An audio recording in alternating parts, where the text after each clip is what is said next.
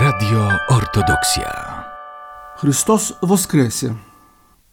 Bracia i siostry, dziś w trzecią niedzielę po święcie Zmartwychwstania Pańskiego wiele hymnów śpiewanych na nabożeństwie wieczornym, jutrznie i podczas liturgii pochodzi z nabożeństw Wielkiego Tygodnia. Nie jest to przypadkowe. Dziś bowiem liturgicznie wspominamy osoby, które były świadkami śmierci, złożenia do grobu i zmartwychwstania Chrystusa. Cerkiew w swej liturgicznej praktyce poświęca kolejne dnie po określonych świętach osobom, które były zaangażowane w obchodzone wydarzenia.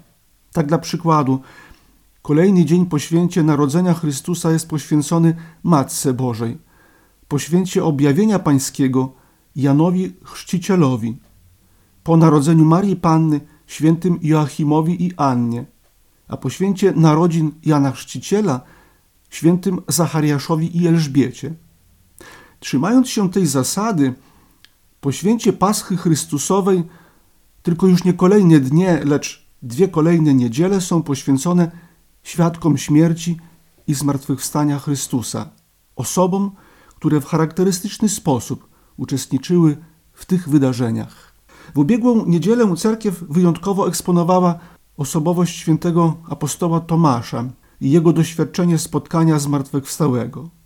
Dziś czcimy świętych Józefa z Arymatei i Nikodema, którzy zdjęli z krzyża i złożyli do grobu ciało Jezusa, oraz niewiast, mironosic, mirofor, które były świadkami Jego śmierci, a potem stały się również pierwszymi świadkami Jego zmartwychwstania. Choć na pierwszy rzut oka przypadkowo, ponieważ udały się, by namaścić ciało zmarłego. Spotkały jednak zmartwychwstałego. Tym wszystkim osobom oddawana jest wielka cześć i wyrażany jest wyjątkowy szacunek, ponieważ jako jedyni przezwyciężyli strach, służąc Zbawicielowi do końca.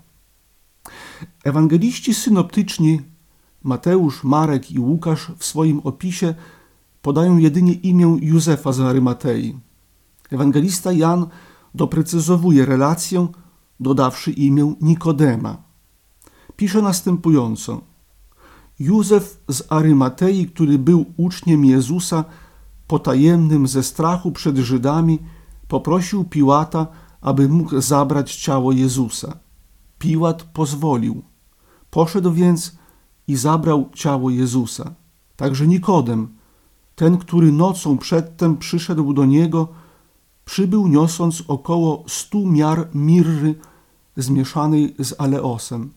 Wzięli więc ciało Jezusa i owinęli je w płótna z wonnościami, jak jest w zwyczaju pogrzebowym Żydów. W miejscu zaś, gdzie został ukrzyżowany, był ogród, a w ogrodzie grobowiec nowy. Tam złożyli Jezusa. Z opisu ewangelistów wiemy, że przyglądały się temu niewiasty, które przyszły razem z Galilei i które usługiwały mu.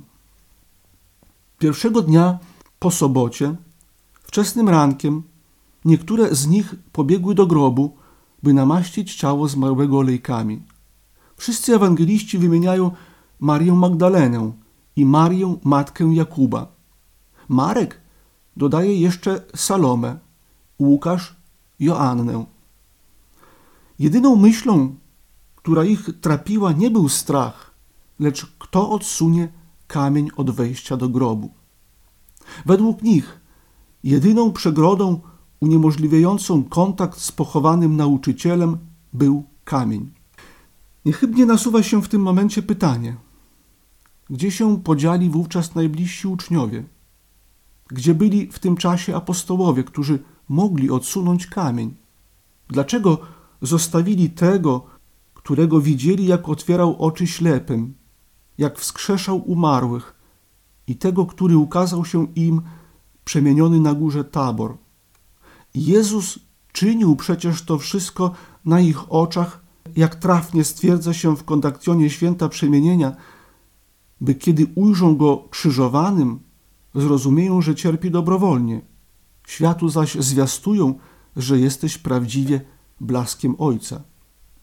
Wszyscy, którzy komentują te wydarzenia, jednomyślnie stwierdzają, że przyczyną nieobecności najbliższych uczniów był strach. Strach może być jednak przezwyciężony przez miłość. Miłość jedynie zwycięża strach. To tłumaczy, dlaczego przy krzyżu został tylko apostoł Jan i niewiasty. One też, pokrzepione miłością do Zbawiciela, przezwyciężają strach i podążają pierwsze do grobu. Ich miłość zostaje nagrodzona. To one pierwsze spotykają zmartwychwstałego. Jak pięknie stwierdzają ojcowie cerki, przez to stały się apostołkami apostołów, bowiem to one zwiastowały o zmartwychwstaniu Chrystusa apostołom, a nie na odwrót. Anioł, którego spotkały przy pustym grobie, rzekł do nich: Idźcie, powiedzcie jego uczniom i Piotrowi. Idzie przed wami do Galilei, tam go ujrzycie, jak wam powiedział. Jezus Chrystus, który był prawdziwym Bogiem i prawdziwym człowiekiem, zna słabość natury ludzkiej, dlatego wybacza swym uczniom. Nawet Piotr, który z powodu strachu zaparł się Chrystusa po trzykroć, tracąc w ten sposób przywilej należenia do uczniów, nie jest pominięty. Powiedzcie jego uczniom i Piotrowi, mówi anioł. Jezus po trzykrotnym zapytaniu, czy lubisz mnie, przywraca Piotrowi godność bycia jego uczniem, a nawet koryfeuszem apostołów. Bracia i siostry, wątek miłości, która przezwycięża strach, jest niezwykle istotny.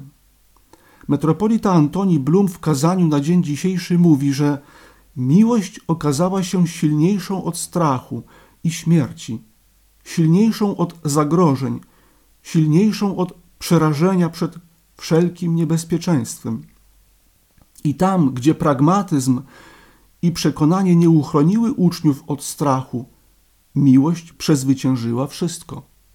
Dlatego, kiedy będziemy sprawdzać swoje sumienie w relacji do Chrystusa, w odniesieniu do naszej cerkwi, w stosunku do naszych bliskich i tych, którzy są od nas w oddali, do ojczyzny, nie będziemy pytać siebie o nasze przekonania, lecz o naszą miłość. I rzeczywiście, bracia i siostry, tak właśnie w istocie jest. Chrystus bowiem powiada: Kto zaś mnie miłuje, ten będzie umiłowany przez Ojca mego, a również ja będę go miłował i objawię mu siebie. Pamiętajmy więc zawsze, że miłość jest w stanie odsunąć kamień, który jest przegrodą pomiędzy nami i Zbawicielem. Chrystus воскресе! Воистину Христос воскресе! Radio Ortodoksja.